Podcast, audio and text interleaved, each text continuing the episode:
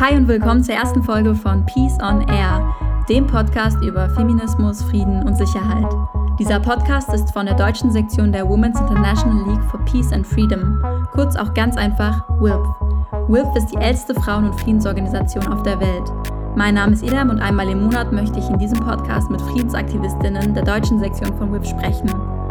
Ziel von diesem Podcast ist es, ein bisschen besser zu verstehen, wie die Themenfelder Feminismus, Frieden und Sicherheit eigentlich zusammenhängen können. Es soll auch nicht so super kompliziert alles erklärt werden, sondern wirklich bei den Basics anfangen. In dieser Folge haben wir zunächst darüber gesprochen, was feministischer Aktivismus bedeuten kann. Dann, wie dieser bereits in der Geschichte der WIP die Welt beeinflusst hat und zuletzt, wie feministischer Aktivismus 2021 aussieht und die Welt verändern kann. Viel Spaß! Wenn ihr daran denkt, die Welt zu verändern, was fällt euch da als erstes ein? Gerechtes Gehalt, Gleichberechtigung oder vielleicht Umweltschutz? Heute geht es genau darum, was es im Feminismus bedeuten kann, die Welt zu verändern. Und das nicht nur ganz theoretisch, sondern eben auch praktisch. Unser Gast heute ist Heidi Meinzold. Sie ist Friedensaktivistin der WILF und das auch nicht erst seit gestern. Durch die Friedensbewegung fand sie den Weg zum feministischen Aktivismus und heute ist sie im International Board der WILF sowie der deutschen Sektion sehr aktiv. Also basically ein Vollzeitjob. Hi Heidi, super schön, dich da zu haben. Hallo, freut mich, dass hier die Initialzündung für dieses tolle Projekt Podcast sein kann. Du, du gehst ja gleich in Medias Res mit dem, wie man die Welt verändern kann. Das äh, ist ja wirklich eine, eine Riesenfrage. Aber letztlich ist das natürlich auch die Begründung für unser Engagement bei WILF. Und für mich persönlich ist es der Blick auf die Menschenwürde zunächst einmal und Gerechtigkeit. Und da gehört ganz viel dazu, wie man die jeweils anderen anschaut, wie man ihnen begegnet, aber auch so das ganze Thema Gemeinwohl, dass man einfach nicht nur für sich denkt und sich sein Leben organisiert, sondern also ganz praktisch vom, vom wie ich hier vor Ort lebe, bis hin zu einer globalen Kette, dass man sich das anschaut. Genau, die Punkte, die du aufzählst, sind sehr wichtig. Und für mich war das aber früher immer sehr getrennt vom Feminismus. Also das Erste, was mich früher an Feminismus erinnerte, waren so T-Shirts mit I am a feminist in Glitzerbuchstaben oder sowas und gar nicht der Bezug auf Sicherheitspolitik unbedingt oder feministische Sicherheitspolitik. Und erst später bin ich da dann in Kontakt mitgekommen und habe gedacht, oh, okay, Feminismus kann da ähm, erklärt er auch ziemlich viel und hat eine ganz andere Perspektive. Wie war das bei dir? Also was bedeutet Feminismus für dich? Auf dem äh, letzten großen Kongress in Accra, da gab es dann T-Shirts, die alle gehabt haben, I'm committed, I'm willed. Also einfach die äh, sozusagen dieses Überzeugungstätertum nochmal ganz groß raus, ähm, rauszustellen einfach weil man engagiert für, für eine, eine bessere Welt, eine andere Welt, die möglich ist und so ist. Aber also ich selbst bin auch nicht vom Feminismus zur WILF gekommen, sondern aus der Friedens- und aus der Umweltbewegung. Ich war auch eine ganze Zeit lang äh, bei den Grünen engagiert. Ich habe dann eben bei, bei WILF so viele tolle engagierte Frauen hier vor Ort und auch international kennengelernt, die aus sehr unterschiedlichen Situationen zusammenkamen, um eben der Gewaltenende zu bereiten. Und über diese Begegnungen mit den vielen Frauen habe ich auch ganz schnell und immer klarer verstanden, was eigentlich Gleichberechtigung, gleiche Rechte für alle äh, menschenwürdiges Leben ohne Angst, ohne Waffen, ohne Not bedeutet. Und diese Frage der Ressourcenausbeutung, äh, wie in diesen großen Kampagnen wie kein Blut für Öl und so weiter, was das alles miteinander zu tun hat und wie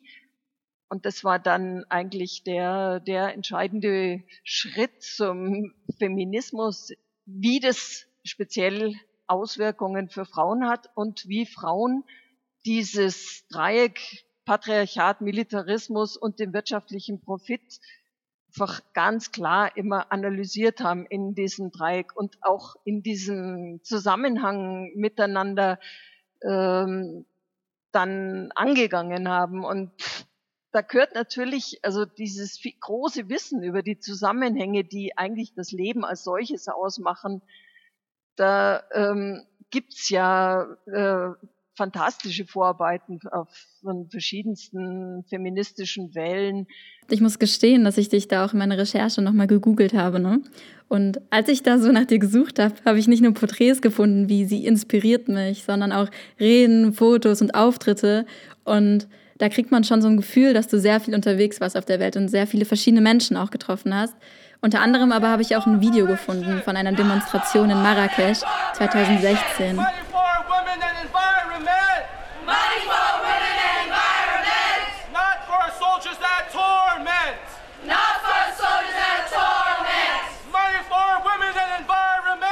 Der Ausschnitt ist aus dem Video der Kampagne Move the Money in Marrakesch, den du ja mitorganisiert hast. Unterschiedliche Frauen mit selbstbeschriebenen Plakaten stehen da nebeneinander und demonstrieren. Und ja, was genau hat es eigentlich mit der Kampagne dann auf sich? Also äh, der Ausgangspunkt äh, oder die Inspiration dafür war eine Aktion, die wir in Den Haag am 100-jährigen Jubiläum von WILP gemacht haben. Da lag äh, draußen vor diesem Friedenspalast ein großer Haufen Spielgeld und äh, wir konnten da umschaufeln, das in so Felder, die markiert waren wie Erziehung, Gesundheit. Also umverteilen quasi. Ja, und dann haben wir große Schaufeln gehabt oder manche, und dann sind immer mehr Frauen dazugekommen, haben also händeweise dieses Spielgeld genommen und gesagt haben, da muss es hin und äh, diese, das war so auch der Startpunkt dieser ganzen Kampagne, the Move the Money. Und das ist also schon ein, ein Schlüssel für das, gerade jetzt auch wieder in dieser ganzen Pandemiediskussion, wenn man, wenn es immer heißt, ja, dafür gibt's kein Geld oder wenn man sieht, wie schlecht bezahlt äh, gerade Frauen auch in diesen Gesundheitsbereichen sind, die soziale Not, die da nochmal besonders eine Rolle spielt. Und auf der anderen Seite wird massiv Geld dafür ausgegeben. Und äh, wir haben das dann in äh, Marrakesch auf dieser Hauptzugangsstraße zu wo die ähm, internationalen Delegationen ihre äh, Klimaprogramme voranbringen äh, wollen, was wahnsinnig formal ist. Genau, in Marrakesch war ja der Klimagipfel genau, ne, von der das UN. Das war der nach äh, Paris, wo das Klimaabkommen eigentlich gestanden ist und in Marrakesch sollte dann das ein bisschen äh, detailliert werden. Ja, und, äh, und dann haben wir gesagt, also es, äh, es reicht einfach nicht. Und da war ich mit dieser Women Gender Constituency und WECF und verschiedensten anderen Aktivistinnen immer gesagt, wir müssen das zeigen, warum, äh, wo das Geld eigentlich wirklich nötig ist. Und dann haben wir also gemeinsam so einen riesen Panzer gemalt mit Dollar- und Eurozeichen drauf. Und dann habe ich gesagt, wir wissen schon, wo das Geld hingeht und äh, haben dann gemeinschaftlich diesen Panzer zerrissen und die Stücke verteilt und das war also eine, eine wirklich eine super spannende äh, Geschichte, die auch durchaus viel mediale Öffentlichkeit dann gezogen hat. Und sowas ähnliches haben wir dann später auch nochmal im Jahr drauf am Marienplatz in München durchgezogen, weil ohne Symbolik äh, also nur Politik im Saal und irgendwelche immer mehr äh, detaillierte Fachwissen bringt einfach äh, das nicht voran, was wir auch am Anfang gesagt haben. Wie kann man überhaupt Veränderungen als solches in die Welt setzen? Und ich denke, es tät manchem etablierten Politiker gut, mal nicht nur über die Waffen immer als das Abschreckungspotenzial oder Arbeitsplätze in der Rüstungsindustrie und sowas zu diskutieren,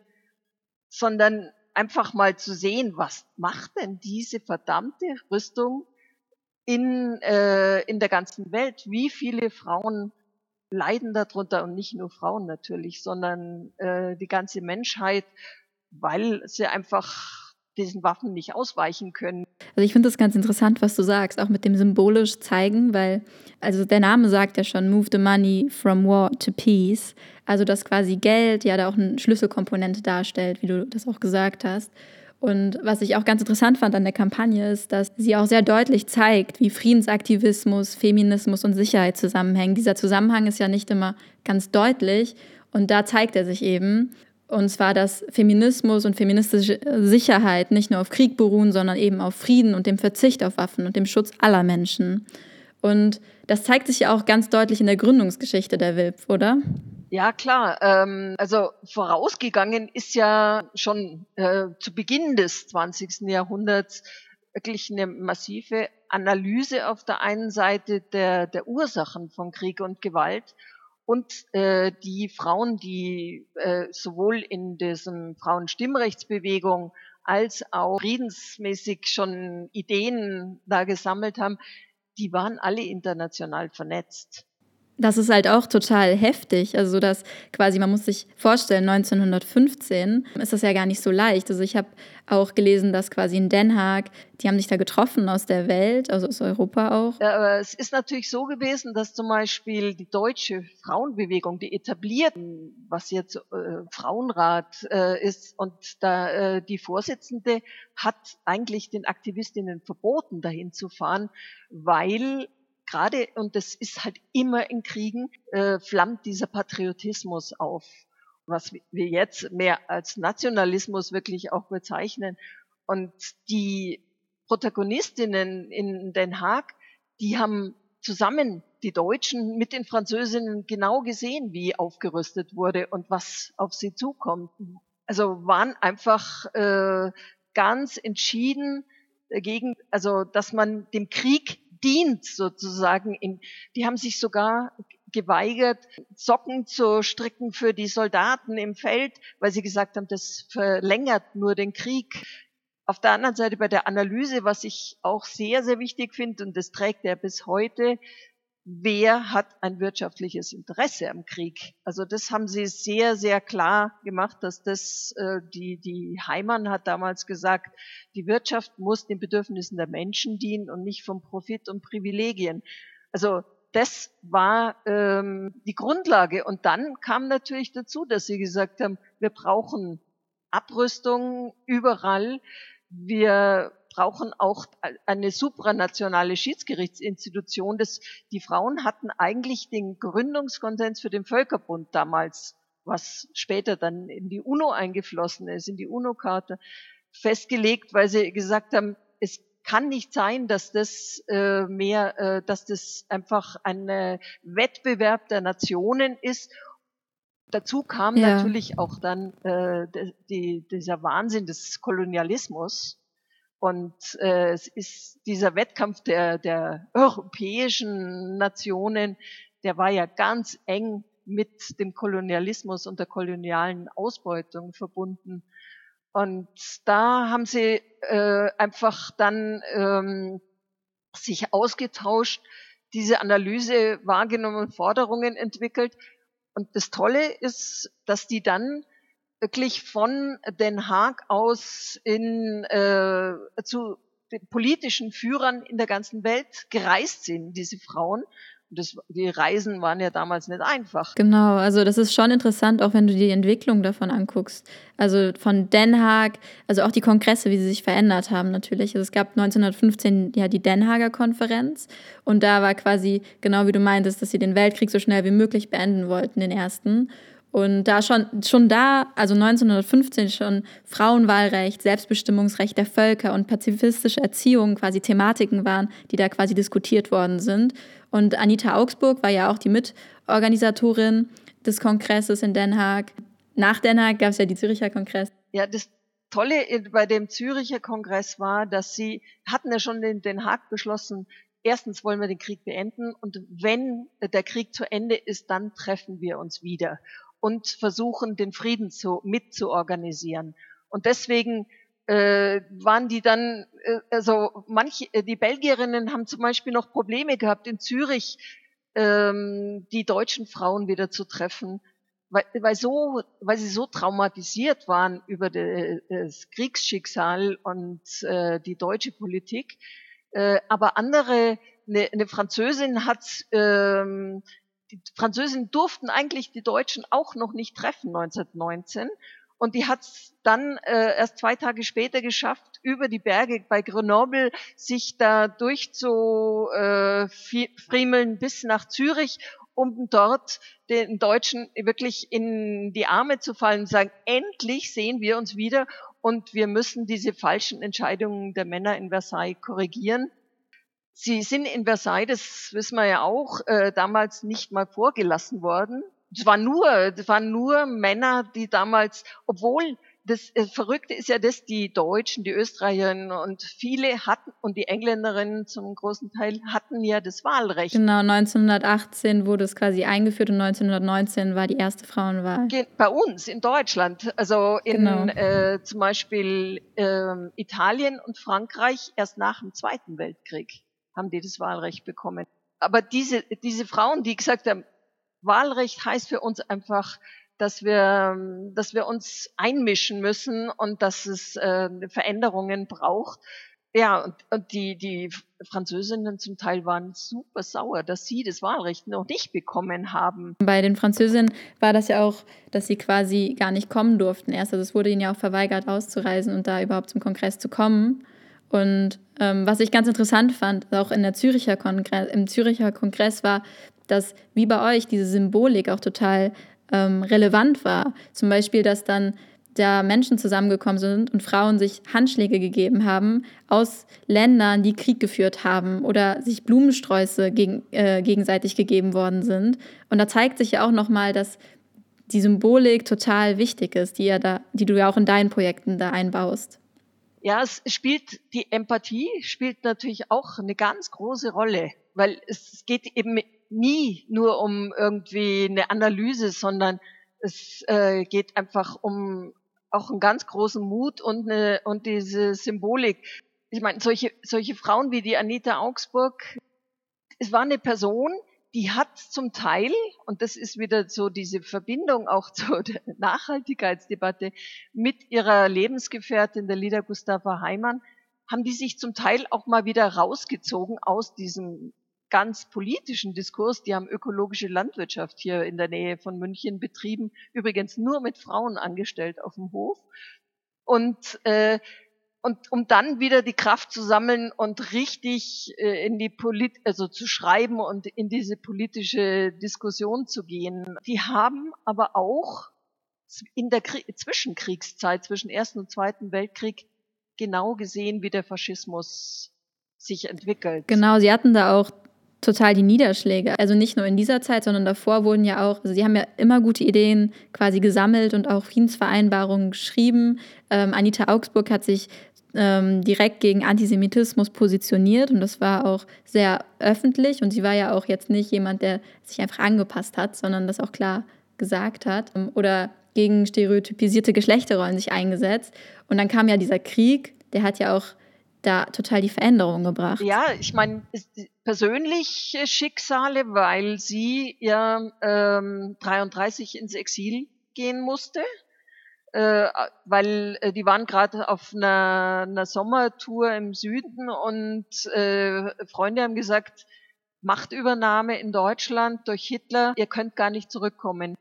Dann sind die also praktisch nur mit ihrem Gepäck, das sie für den Urlaub da, quasi dabei hatten, in Zürich geblieben. Sofort ist äh, ihr ganze persönlichen ähm, Habe in München konfisziert worden, zerstört worden von den Nazis und vor allem das ganze Archiv, das die aufgebaut hatten, ist verschwunden, gibt's nicht mehr. Und das war so ein Riesenbruch. Die ähm, sind dann verarmt. In äh, zehn Jahren haben die dann noch in der Schweiz gelebt, haben versucht, so Grundlagen zum Beispiel für die Genfer Flüchtlingskonvention, die dann später erst verabschiedet worden ist, äh, zu schaffen. Und deswegen war es auch dann wahnsinnig schwierig, nach dem Krieg auch eine deutsche Sektion wieder aufzubauen. Aber ich weiß, dass quasi 1946 gab es ja nochmal quasi den ersten Kongress nach dem Zweiten Weltkrieg in Luxemburg. Und da wurde ja wieder erneut, also wiederholt, diese Frauen haben wieder ihre Kraft zusammengesammelt und haben erneut betont, dass quasi Menschenrechte für alle Menschen gelten. Ja, ja. Ähm, und äh, aber das war natürlich extrem schwierig, da äh, teilzunehmen, weil also viele der deutschen Frauen waren eben noch im Exil. Viele sind auch im Konzentrationslager umgekommen. Und dann gab es die deutsche Teilung. Also die, von der deutschen Sicht aus war es extrem schwierig, da wieder was aufzubauen. Und äh, wie die Konstanze Hallgarten zurückkam, die wurde zum Beispiel wirklich angetrieben von der Remilitarisierung, die in Deutschland dann äh, wieder begonnen hat, ja, fast zehn Jahre nach dem Krieg. Äh, und da hat sie gesagt, so, ich muss zurück, muss schauen, dass äh, nie wieder so was passiert und äh, sich für den Frieden engagiert. Also das, ja, war eine, war eine ganz, ganz schwierige Phase äh, im Wiederaufbau dann nach dem Krieg. Und jetzt 2021, es gibt immer noch WIP in Deutschland. Du hast das ja auch mitbekommen, wie sich die Organisation quasi verändert hat oder verändert. Ähm, die Themen von früher sind immer noch aktuell, aber ähm, du bist ja auch ganz schon, also schon lange Mitglied. Wie denkst du, hat sich da die Organisation besonders in Deutschland verändert? Also sind es immer noch die gleichen Themen und Gesichter oder gibt es da auch Veränderungen, die du da bemerkst? Also äh, so der, der Grundkonsens äh, bei den Themen, der ist, denke ich, geblieben und weil also zum Beispiel dieses Thema Abrüstung ein zentrales Thema ist, äh, der, der Fokus drauf verändert sich ein bisschen durch einfach diesen ganz klaren feministischen intersektionalen Ansatz und diese neue Broschüre äh, ist da sicherlich ein, äh, ein wegweisender, wegweisender anderer Blick drauf. Ja, und also die, die ganze Friedensbewegung in Deutschland zum Beispiel ist ja immer älter geworden und das und wir haben wirklich Ängste gehabt, muss ich sagen, in den letzten Jahren, dass wir gesagt haben, wow, also wir machen das jetzt schon so lange die Arbeit, wo bleiben die jungen Frauen? Ähm, das, das geht doch alle an. Naja, und äh, das auf einmal hat sich das äh, gedreht und wirklich, äh, ich muss sagen, das sind super positive Erfahrungen. Ja, bloß eine kleine Schwierigkeit, die, also wo wir, glaube ich, sehr, sehr aufpassen müssen, ist äh, in dieser stark um sich greifenden Identitätsdebatte im Moment, weil sie auch stark von rechts eben gekapert wird und, und zum Spalten angesetzt ist. Ja, und da müssen wir alle gemeinsam, also wirklich für Inklusion und Inklusivität. Ich glaube auch, dass Intersektionalität und Inklusion, die Punkte, die du da ansprichst, auch ähm, ein großer Teil der Veränderung darstellen, auch weil, ähm, wenn man sich die Geschichte anguckt, dass ja auch beim, bei den Kongressen, die jetzt 1915 waren, die Frauen waren oft aus gut gebildeten Häusern und hatten auch demnach also bestimmte Ressourcen, die nicht allen Menschen zustehen. Und es gab halt auch die Debatte zwischen POCs und BPOCs. Also das zum Beispiel Mary Church Terrell war die Vorsitzende der US-amerikanischen National Association of Colored Women. Und sie hat da schon quasi in 1919 gesagt, dass quasi der Kampf gegen Rassismus vom Feminismus auch eingenommen werden muss, weil nur Frieden oder nachhaltiger Frieden dadurch entstehen kann. Und ich glaube, dass mittlerweile auch WILF sehr divers geworden ist, was ähm, natürlich dann auch die Perspektiven total stärkt. Das ist auf jeden Fall richtig, äh, auch und gerade dadurch, dass sich also die Welt da äh, einfach geöffnet hat, wenn man sich äh, anschaut, es war ganz stark Europa, ein bisschen Asien und Amerika vertreten in der Liga und seit äh, einigen Jahren haben wir einen enormen Zuwachs in, äh, auf dem afrikanischen Kontinent und Frauen, die zum Teil über die Frauenfriedenssicherheitsagenda, die UN-Resolution 1325, aber auch durch die Konflikterfahrungen in unterschiedlichster Weise, die sie äh, in ihren afrikanischen Ländern machen und die Dynamik, die sich da entwickelt, das ist eine ganz wichtige positive Entwicklung, die uns einfach ähm, ja wirklich nochmal eine neue, eine neue Dimension gebracht hat, dieser selbstverständliche Austausch. Ja, ich glaube, dass die Bereicherung natürlich auch ein total tolles Schlusswort ist, weil ich glaube, dass die WILP, jetzt wo wir darüber geredet haben, sich unglaublich entwickelt hat. Ich bedanke mich sehr, dass du für das Gespräch auch da warst und ähm, ich mit dir reden konnte. Schön. Ähm, Hat mir Spaß gemacht und bin gespannt, ähm, was da sonst noch so alles folgt in diesem Podcast. Das war Peace on Air, der Podcast über Feminismus, Frieden und Sicherheit. Ich bin Edem und würde mich natürlich freuen, wenn ihr nächsten Monat auch wieder reinhört. In der Zwischenzeit findet ihr die deutsche Sektion der WILP unter www.wilp.de und schaut sonst auch gerne mal bei uns im Instagram unter WILP Germany vorbei. Teilt gerne den Podcast und folgt uns auf unseren Kanälen. Falls ihr euch noch selbst in die Themen vertiefen wollt, verlinke ich euch natürlich alles. Bis dahin, bleibt voller Hoffnung und bleibt vor allem gesund. Danke, dass ihr zugehört habt.